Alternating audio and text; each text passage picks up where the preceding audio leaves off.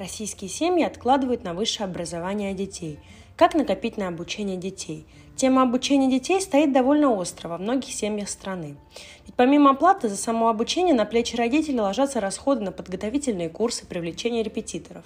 Дочерняя компания Сбера Сбербанк страхования жизни провела исследование, которое показало уровень расходов на образование и отношение жителей к страны к данному процессу. Исследование проводилось в августе 2021 года в 37 российских городах с населением свыше 500 тысяч.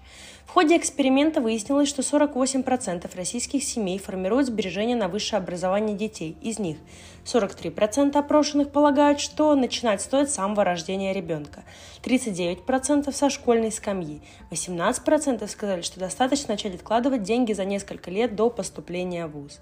Отмечается, что процент тех, кто считает необходимым копить на образование детей, увеличился на 9 процентных пунктов за год. В августе минувшего года это утверждали 39 опрошенных процентов.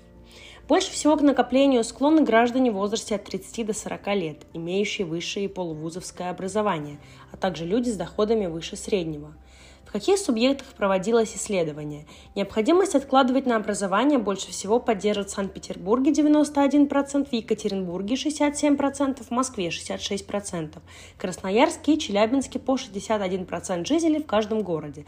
В Новосибирске поддержали 59% и Тюмени 56%. В Махачкале и Оренбурге об этом сообщают 27% и 23% опрошенных соответственно. Анализ показал, что готовы платить за образование согласно тратить в среднем 105 тысяч рублей в год.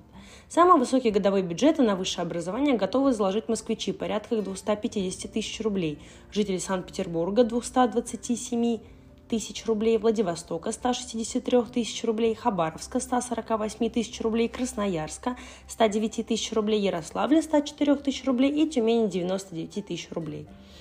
Какая специализация обеспечит светлое будущее? Большинство участников считают, что путь к успешному будущему обеспечит техническое или инженерное образование. Так заявили 24% опрошенных. А образование в области IT, программирования и компьютеров выделяют как успешно 21%, в сфере медицины и биологии 17%, экономики, финансов и управления одобрили 13%, право и юриспруденции только 10%.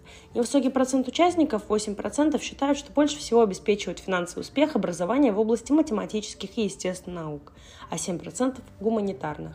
Свежие новости страхования и финансов на информационно-аналитическом ресурсе calmins.com.